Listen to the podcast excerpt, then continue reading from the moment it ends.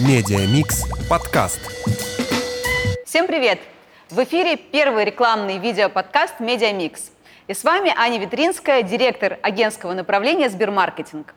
Сегодня мы говорим про недвижку. В 2022 году был достигнут рекорд строительства жилой недвижимости. Также случился и антирекорд. Более 66% жилья было не продано. Так что же делать с этим? Сегодня мы поговорим об этом с нашими экспертами.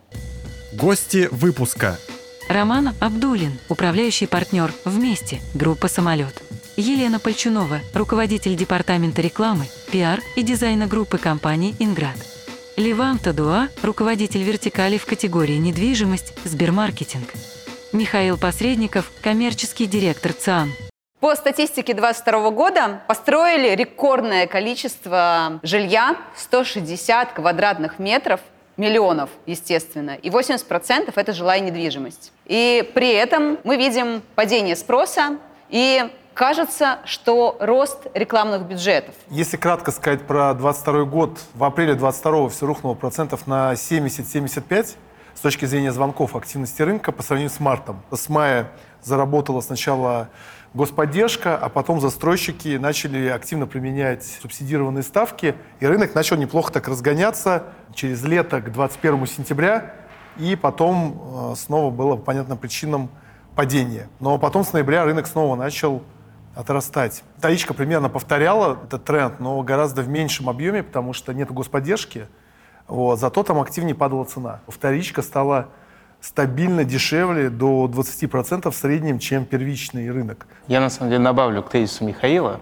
Он говорит, что только в 2022 году они увидели разницу цены экспонирования вторички и первички, но на самом деле этот процесс начался чуть ранее, в 2020 и 2021 году, и иногда на рынке возникает диссонанс, что лоты, которые находятся в экспонировании у застройщика, бывают дороже, чем на вторичке. И это связано в первую очередь с субсидированной ипотекой и всем ипотечным, в каком-то смысле даже пузырем, который является на самом деле, а, именно ипотечный продукт является одним из основных драйверов спроса. Ну, а если говорить про ну, вот все эти факторы и маркетинговую сторону, что вы делали в 2022 году с точки зрения, чтобы там поддержать продажи? Есть версия, что маркетинговые бюджеты росли. Здесь э, нужно посмотреть с точки зрения а, действий конкретного застройщика и на общий тренд. А общий тренд таков, что статистика говорит нам о том, что вливание в офлайн рекламу, например, выросли на 49%. То есть, ну, и мы тоже видим это и по количеству рекламы на ТВ, по выросшему объему экспонирования в наружке а, рекламному. Но в то же время, а, например, мы как застройщик а, преследовали тактику сначала снижения резкого объемов рекламы, до тех пор, пока ситуация не стабилизировалась и не стало понятно вообще, что делать в этом моменте. До а, дальше плавного наращивания и такого амплитудного планирования. Как вы планируете свои там, маркетинговые расходы? Как считаете эффективность? Реально ли планировать вот как бы в долгосрочную сейчас? Мне кажется, что 23 год и ближайшие даже, мне кажется, 2-3 года будут определяющими, и э, которые определят расстановку сил вообще на маркетинг-ландшафте среди девелоперов потому что если 21 год, ну, на самом деле 20 20 21 год прощали многие ошибки, и ветер объективно дул паруса девелоперам и другим игрокам рынка, то теперь мы имеем там по-английски анговер, да, такой в хорошем смысле отходняк после всего этого долгого периода, когда уже профессионализм команд, правильная стратегия, правильное планирование – и те, кто делал правильные действия, играл в долгую, не сваливал ситуативное управление и излишнее операционное управление, когда давайте мы маркетинг сократим, сейчас увеличим, давайте бахнем телек на миллиард, потом его отменим, заплатим штрафы. Как бы, мне кажется, как раз игроки, которые выдерживали долгосрочную стратегию, как бы я считаю, что группа «Самолет» в этом плане правильно поступила и забрала категорию ТВ на протяжении трех лет. Я думаю, что игроки с комплексным маркетингом будут побеждать. Увидев снижение спроса, произойдет перегрев бюджетов, и многие побегут в тот же ТВ. Мы сейчас видим, что происходит на наружной рекламе, которая объективно стоит дорого. Я задаю вопрос, почему люди не перемещают бюджеты в ТВ, но действия в сложные периоды показывают, что ТВ как раз якобы снижает гибкость. Хотя в рамках той же годовой сделки вы можете очень хорошо управлять и сами перемещать. Ну, я хотел добавить по поводу твоего вопроса по поводу то, что мы видим с точки зрения бюджетов. Ну, соответственно, в апреле, когда рухнули на 50-70% лиды, И произошло второй фактор. Да, ушли запрещенные западные площадки. Понятно, что застройщики хлынули в поисках э, спро- реклама не стала дешеветь, и скорее да, там- хлынули в поисках дополнительных лидов, и понятно, там, например, как ЦАН, как там лидирующий классифайт, стал в этом плане бенефициаром. Ну и произошел, естественно, рост и стоимости лида, и вот как раз общий бюджет, это коллеги лучше подскажут, но то, что произошло перераспределение, это факт, да. и- Я понимаю, что сейчас э, давать прогнозы на 23 год совсем неблагодарное дело, но тем не менее, вот какие, может быть, там сценарии вы видите для себя? Я думаю, последние три года дали нам всем хороший урок, э, учиться хорошо прогнозировать, верстать годовые финансовые планы, и невозможно предсказать все, что будет. Кстати, вот по предыдущему вопросу меня поражает, насколько девелоперы, ну, на самом деле, я просто меньше слежу за другими сегментами, зачем-то реактивно реагируют на ряд других событий. И первое, что сделали в марте-апреле, это дернули рубильник, сократили затраты. Вот как бы когда твои конкуренты сокращают затраты и, например, снижают э, объем медиаинвестиций, самый логичный э, ход, когда ты играешь в среднюю и долгосрочную, ты их увеличишь. Увеличить. То те, кто как бы, скажем так, взяли риски на себя и меньше крутили рулем, понимая последствия этих действий, я так понимаю, они лучше прошли первое полугодие. Тезис относительно того, что, в принципе, разделился момент на три э, разноплановых оп- опций с точки зрения действий в данной ситуации. «Бей, беги, замри». Большинство как раз-таки в первые моменты замерли в ожидании и пытались сконцентрировать свои усилия на той базе, в общем-то, перформанс-генерирующих рекламных кампаний, которые формируют, э, удовлетворяют сформированный спрос, но, наверное, этого было недостаточно, поскольку по объективным причинам э, большая их часть э, была уже недоступна, и именно это как раз-таки подтолкнуло в то, что по результатам 2022 года, конечно, это разноплановое движение, есть игроки, которые смогли нарастить в рамках консервативных медиа, тех медиа, которые достаточно хорошо это мониторуются. Телек, наружка, радио. В среднем по году, по нашим оценкам, рост год к году 40%. А Если, ну, там могут быть разные нюансы с точки зрения оценки этих моментов, поскольку можно применить разные скидки. Кажется, что действительно год был интересный с точки зрения именно выстраивания переговорных позиций с основными а, поставщиками инвентаря. И кажется, что действительно здесь основными бенефициарами были те группы, которые инвестируют э, стратегически и формируют как раз-таки повестку на более широкий диапазон. И именно поэтому мы увидели четкую корреляцию между знанием и потреблением с точки зрения здоровья бренда. И вот крупные заметные игроки, в, э, конечно же, конвертируют э, с гораздо большим вероятностью в, в общем-то, в э, кон- конечную историю, связанную со сделками, за счет того, что в- постоянно на виду, находятся сейчас в авангарде в знания и, Ну вот, и поддерживают. интересная тема, на 40% самом деле. Рома начал, и Ливан поддержал по поводу медиаинвестиций. Из чего складываются медиаинвестиции в рынке недвижимости? Я бы вообще переформулировал бы вопрос. Вот цифра в 40% мне кажется очень оптимистичной. Вот. Я думаю, что представители рекламного рынка, площадки или агентства, они бы также должны были увидеть тоже двукратный рост хотя бы выручки, прибыли, маржинальности или хотя бы каких-то Ну, показателей. видимо, это в ЦАНе. Да, да, да. Есть, есть ощущение, что не все игроки почувствовали э- эти двукратные двузначные цифры. Да, да. У кого-то они в лучшем случае были двукратными, хорошо, если вверх, а не вниз. Давайте назовем просто два, как медиа и перформанс. Вот э, как вы сп- распределяете? Вот Вот, в- Лен, тоже в моем понимании было бы. вообще судить о процентах, не понимая, что входит в структуру бюджета, это достаточно поверхностное суждение. Надо, может, нам рассказать. Да, да, да, да. Потому что в каждой компании происходит по-разному учет операционных затрат, куда-то попадает маркетинговые затраты. Э, Понять, где у тебя э, та граница, когда у тебя определенный канал, не знаю, Ладно, оффлайн и диджитал. Параллакс Давай вот так вот, из оффлайн и диджитал возьмем. его к имиджевому формату или к перформансу. Если к перформансу, то как бы работает плохо, к имиджеву ра- Проще. радует Оф- душу. оффлайн и диджитал, если возьмем. Ну, это зависит там, от большого количества параметров. То есть, там, например, году. если мы говорим региональное размещение, ну, я думаю, можно сказать 30 на 70. Примерно похожие цифры. А, Если говорить про медиасплит, вот убирая оттуда, на самом деле, постпродакшн, там, дизайн и все остальное, то где-то 62 на 38. То есть 62 — это диджитал, 38 — это офлайн. А почему, как ты считаешь, ну, все равно недостаточное такое внимание уделяя там, офлайну? Я, я бы не сказал, что это вопрос плохое внимание оффлайну. Мне кажется, что проблемы, которые существуют у ряда игроков, они скорее системные. Где-то не хватает силы воли, где-то не всегда людям удается защищать и объяснять, почему нужно действовать против рынка. Где-то не хватает экспертизы, компетенции внутри. А как вы оцениваете эффек- эффективность телека? У нас э, были ключевые стратегические задачи, которые мы решали с помощью такого инструмента, как ТВ. Секрет, конечно, раскрывать не будем. Спасибо коллегам, которые нам позволяют реализовывать все цели, не ставят палки в колеса, да, допускают ошибки, а, а мы стараемся ими воспользоваться. Я думаю, что ТВ, на самом деле, мы находимся в такой ловушке, да, что игроки, у которых недостаточный портфель и недостаточный не объем всего маркетингового бюджета, им немножко сложно участвовать в ценовых битвах.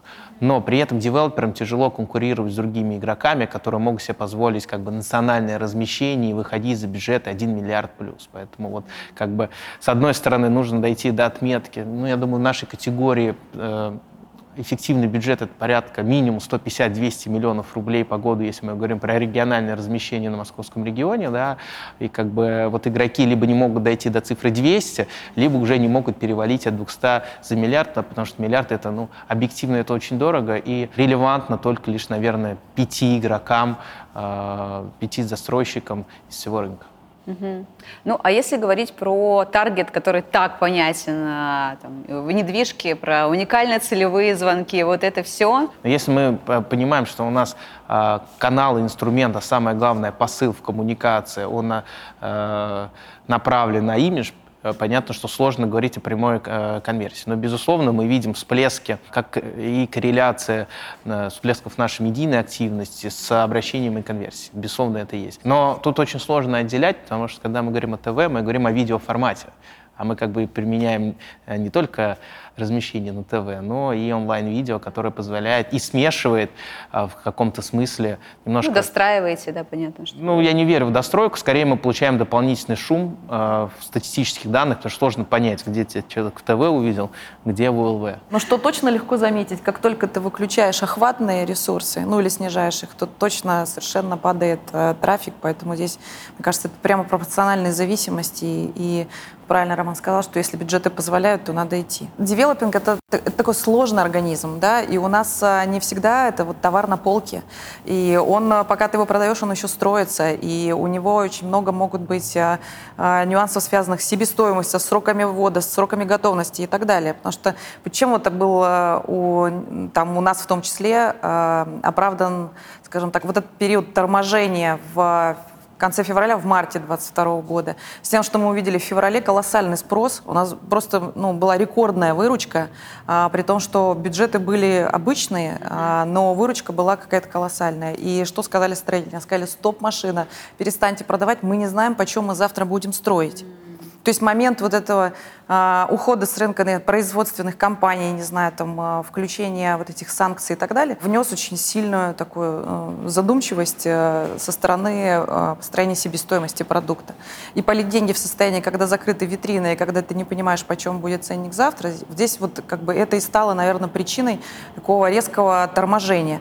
Теперь на опыте мы понимаем, что тормозить, разгоняться неэффективно, много бензина уходит зря, но при этом, ну, соляви, что называется. Я желаю всем, чтобы в нашем рынке больше такое не повторялось. Как они каждый средств. год повторяются. Ну, а если каждый, год, не, каждый год мы ловим одну историю. То есть если год удачный, январь стартует хорошо, то там февраль-март говорит, а давайте рекламку-то притушим. Мы ее притушиваем, а еще февраль обычно короткий месяц, как бы там 28 дней, плюс праздники, как и в этом году. Потом в марте мы ловим яму, потому что в феврале рекламку притушили, э, в апреле как-то добегаем, и с летом аналогично. А там история. уже май.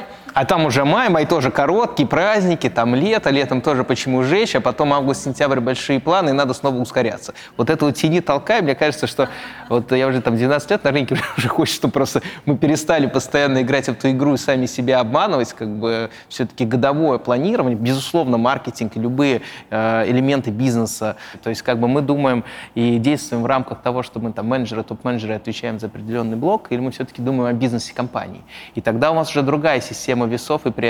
То есть если смотреть на бизнес-компании, то некоторые вещи, безусловно, можно делать чуть-чуть по-другому, например. То есть если наша задача, там, я не знаю, а, хорошо завершить год или хорошо завершить квартал, то, наверное, странно в марте снижать активность. Это очень странная история. И, как правильно отметили, газовать или тормозить, если мы говорим о периоде в год, не всегда правильно. Но, как мы там проговорили, последние три года они у нас вот супер аномальные, поэтому тут не бывает э, хороших или плохих решений. Нам очень часто приходится выбирать из плохих и очень плохих решений. Вот, поэтому, вот, наверное, баланс между двумя составляющими нужно искать. Что сейчас с ценами? Ну, то есть мы не говорили же сегодня про цены. И На еду? вот я буквально сегодня ехала и вижу минус 30% на наружке. То есть это ре- реально так? Или, знаешь, я работаю в маркетинге, но всегда ведусь. Мы видим в первичке плавную, такую очень незаметную стагнацию цены, но она очень плавная. Но дешевле не стало. э, В основном это регулируется вот этими акциями и спецусловиями, но активно застройщики в номинальную цену в снижение не идут.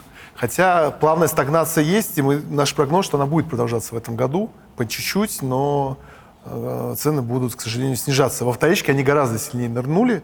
Там тоже, как бы, это, конечно, не двузначное значение, но Да, там... К сожалению, это, это смотря какая аудитория смотрит тут. Ну да, кто-то покупает, кто-то продает, как в старом анекдоте, вот. Но во вторичке более активно падает, потому что там рынок, как мы уже говорили, без поддержки, и там на 1-2% в месяц там снижаются цены. У нас за последние пару лет как бы снизилась цене. Вот. Не знаю, в рамках потребительской корзины. Вот. Я думаю, что у многих в основном, да, косты растут, и также растет себестоимость, поэтому факторов, которые бы серьезно бы влияли и позволяли бы там, откручивать цены на 30-40%, нет, там, я их, например, не предвижу. Ну, тут, безусловно, Рома прав для про застройщиков, но вторичный рынок будет интересно посмотреть. Вот март к марту Да. мы увидим снижение. Там оно еще раз, там, конечно, не 20, не 30 процентов, но какие-то 10, в районе 10 процентов по вторичке будет. Я какие-то думаю, ка- проценты каждый из нас, кто выставлял на вторичку свою квартиру, понимает, какое там падение и спроса, и цены, да, вот, и понимает этот дисбаланс.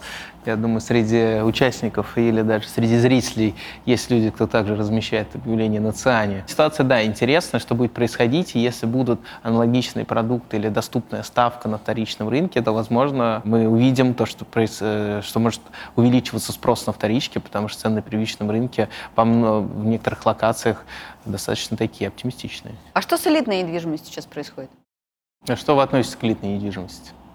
Ну, очень Те- в дорогая текущих, в недвижимость. текущих новых реалиях, то есть для вас Не элитная недвижимость. Кроме локации, что еще? Ну, она серьезно. Проведите отсечку по цене. Цена квадратного метра. И рынок литки это в первую очередь, конечно, Москва.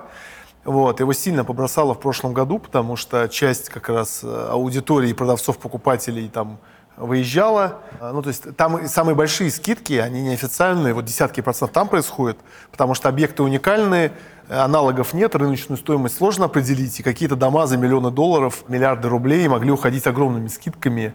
Ну, таким это Ну, рынок там же частотность этих сделок А? невысокая. Там же Да, сам да. все рынок низкий, там высокая дискретность получается. У тебя по- пару сделок могут статистику в локации поменять. Но при этом все сходятся во мнении, что все равно деньги в стране есть, и в Москве, да, э, платежеспособная аудитория даже для, при- для высоких классов тоже, поэтому это вопрос скорее веры и э, спокойствия людей. Лена, а правда, что вот в прошлом году, в это неспокойное время, вы сделали ребрендинг, решились на это? Мы ребрендинг начали в конце 2021 года, в 2022 продолжили. Но ребрендинг — это, по сути, часть стратегии компании. И поскольку стратегия начала корректироваться, и Инград стал уходить больше в сегмент э, бизнес-класса по проектам, и сейчас у нас в портфеле больше 10 проектов, которые планируются, они относятся именно к бизнес-классу, которые выйдут на рынок в ближайшее время, то и бренд нужно было, соответственно, немножко пересмотреть на него взгляд и, спозиционировать его по-другому. Мы переживали немного, что рынок отреагирует уходом желтого девелопера более негативно, а по факту этого не произошло.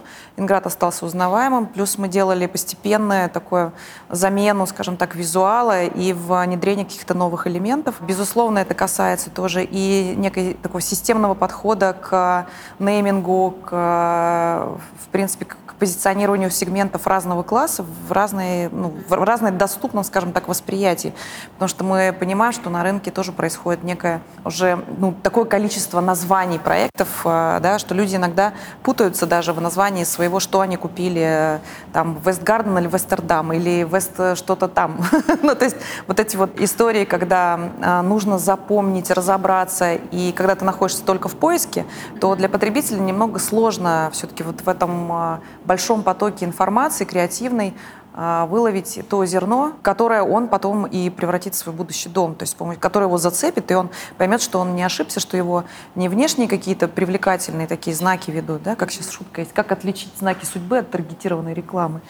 А, то есть он, э, ну, За одни будет- будет штрафуют, другие нет? ему будет проще, проще разобраться и проще выбрать. Давайте поговорим о каких-то новых инструментах, которые вы сейчас видите потенциал.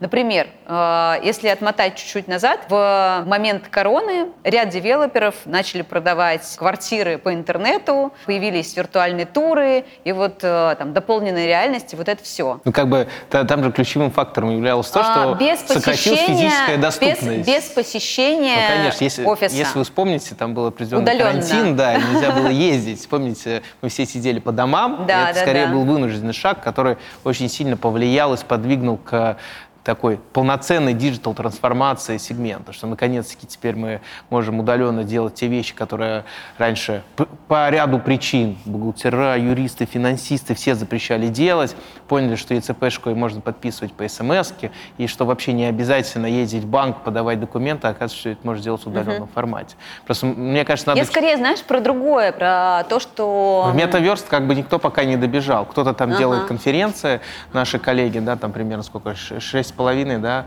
людей, кто пришел туда, посмотрел. То есть в моем понимании как бы а, многие инновации, которые пытались технологически в том числе привнести на рынок, они просто достаточно дорогостоящие. Вот. То есть как бы там коллеги тоже внедряют элемент там дополненной реальности, 3D-бродилки и прочие вещи, но с- это долго, дорого и сложно. И часто происходит так, что И- пока вы делаете рендеры, отрисовываете, все делаете, вы корпус уже продали. И вам нужно приступать... Построили, сфотографировали, показали реальность. да, да, да. Вам уже нужно приступать к следующему там, продаже корпусов, или, например, вы там не всегда понимаете, какой у вас будет фасад, когда вы стартуете продажи. Да? И вы не всегда можете реализовать какие-то элементы. Ну, понятно, что 3D-туры, виртуальные туры работают, и лучше всего, конечно, работает качественный продукт, который вы можете показать вашим клиентам.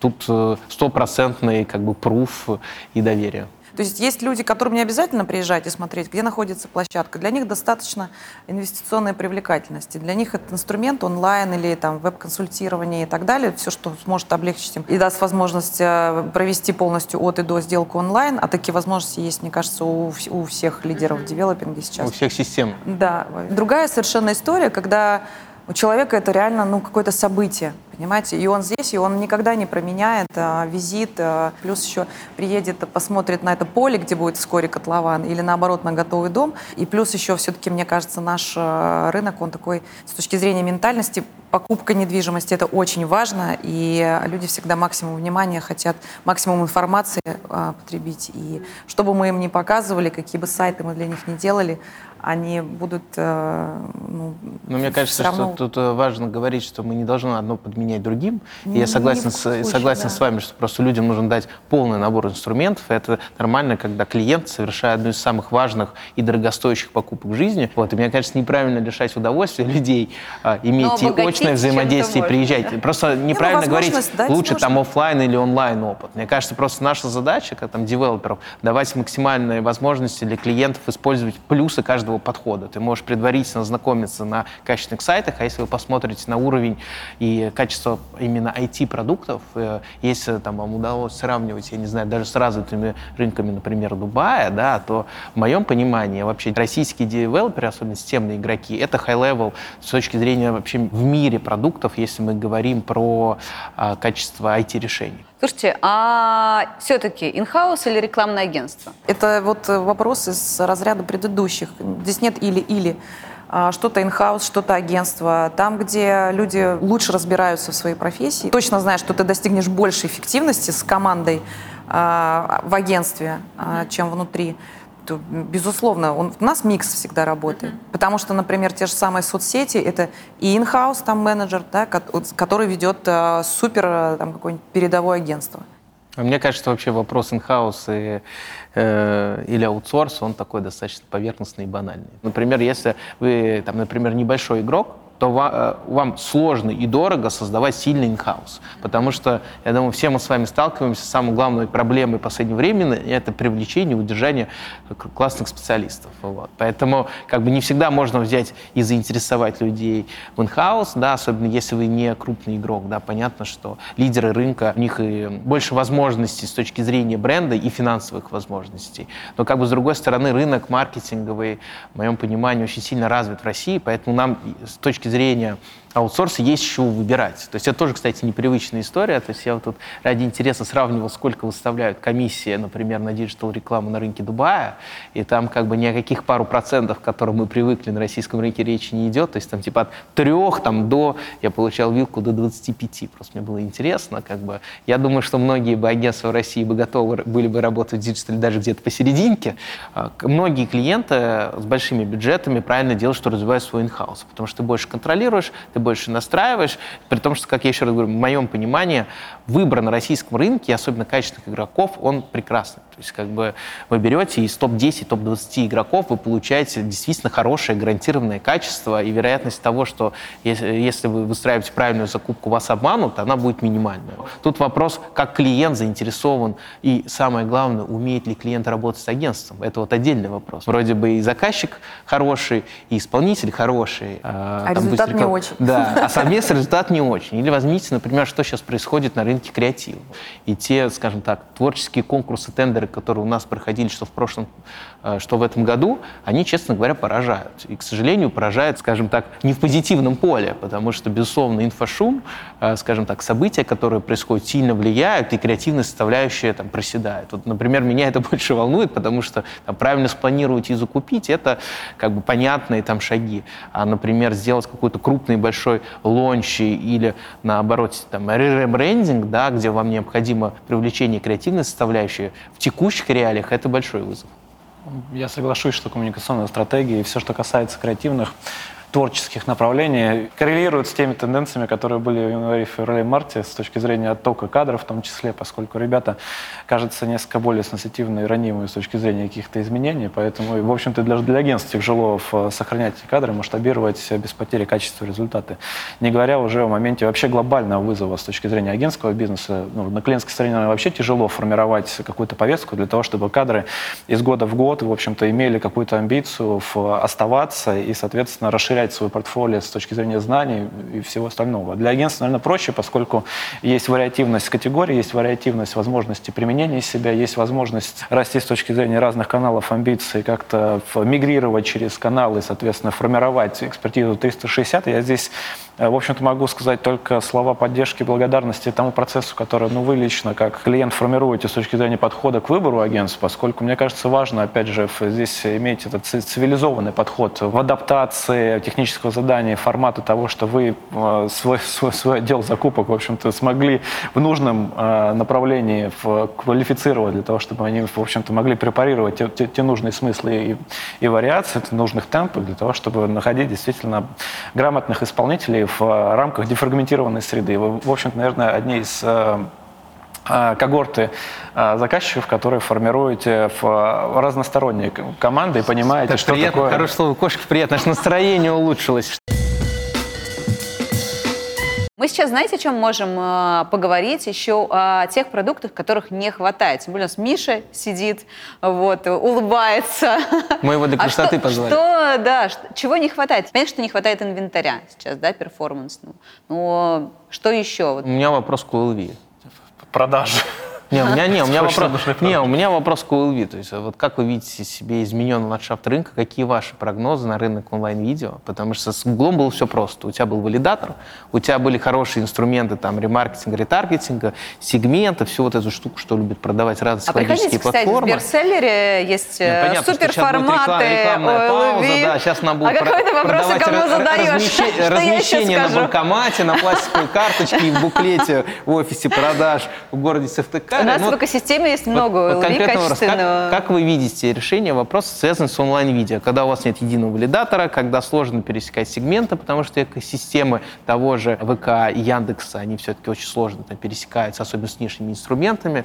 Мне кажется, важно говорить в том числе о сенситивных вещах и моментах, э, которые действительно в индустрии существуют. Съехали вопроса. И формат онлайн-видео, и момент, связанный с построением быстрого охвата, и возможности э, гибко подходить с точки зрения запуска запуска и действительно валидации моментов выстраивания в как бы, атрибуции являются теми зонами, которые требуют э, конкретной фокусировки. Слушайте, да это не проблема, не валидация, не атрибуция, инвентарь есть. Ну, и вопрос я... ваших бенчей, вот, показателей, которые вы проблема. видеть. Вот раньше я верил Google. Да, мы понимаем, что где-то там могли поставить... Вопрос, ты веришь в Деда Мороза или ты сам Дед Мороз? Что тебе давал раньше Google, почему ты верил? Ну, есть, есть же, ну, как бы, подожди, есть как бы валидаторы, есть а, там как бы ту же выбораму, которую ты можешь подключить. Например, да, там, ты можешь подключить и дривер. Внутри Сбера есть определенные там софты, системы, которые тоже... Качество площадок. Вот, вот вы мне можете как клиенту предложить э, аналог э, того стека, который раньше давал Google Конечно, из коробки? Можем. Конечно, ну, можем. приведите пример, где мы будем закупать, кто будет гарантировать качество площадок, на которых это размещается. Давай приходи, мы тебе все сделаем, как бы медиаплан будет я, я, я помню, что у вас сейчас Конфетка. идет э, тендер на, на OLV. И в, Ребят, давайте не съезжать в какую-то одну тему. Мы сегодня собрались, я понял. чтобы тут, поговорить. Тут, тут вопрос задается в одну сторону, другое. ответ дается другой. Нет, Все. просто здесь вопрос Романа и был ответом на вопрос, э, чего не хватает. Давайте немножечко прям про будущее еще. Э, как вы его видите? Какие инструменты? Да, какие э, механики. Если позволите, мне, мне кажется, важно именно с точки зрения 23 года, лучшие финансисты, я недавно вот столкнулся с таким выражением, что это патологоанатомы, потому что ну, вот все, что произошло, уже хорошо препарировать можно, а то, что в будущее, это, в общем, история, связанная с большой, большим туманом и, в общем, с таким очень интересным визионерским видением. Есть явно сформированный отложенный спрос, который формируется как раз средствами массовой информации, теми тенденциями, которые существуют происходит на протяжении последних двух лет относительно того, что количество экспозиций лотов увеличивается, соответственно, растет эта конкуренция. Каким образом в этом году вы планируете формировать э, именно маркетинг, как э, этот обуздать ритм э, отложенного спроса и ожидания относительно того, что будут какие-то изменения, будь то ценовые, либо в маркетинговой истории, связанные с рассрочкой, либо какие-то новые подходы с точки зрения именно субсидирования, либо вот как бы ожидания от государства, кажется, всем уже в Иван собрался да. покупать квартиру, я поняла. Да, мне очень интересно. Один мой друг спрашивает. Доктор, да, у меня есть друг, у него проблемы. Можете посмотреть, да?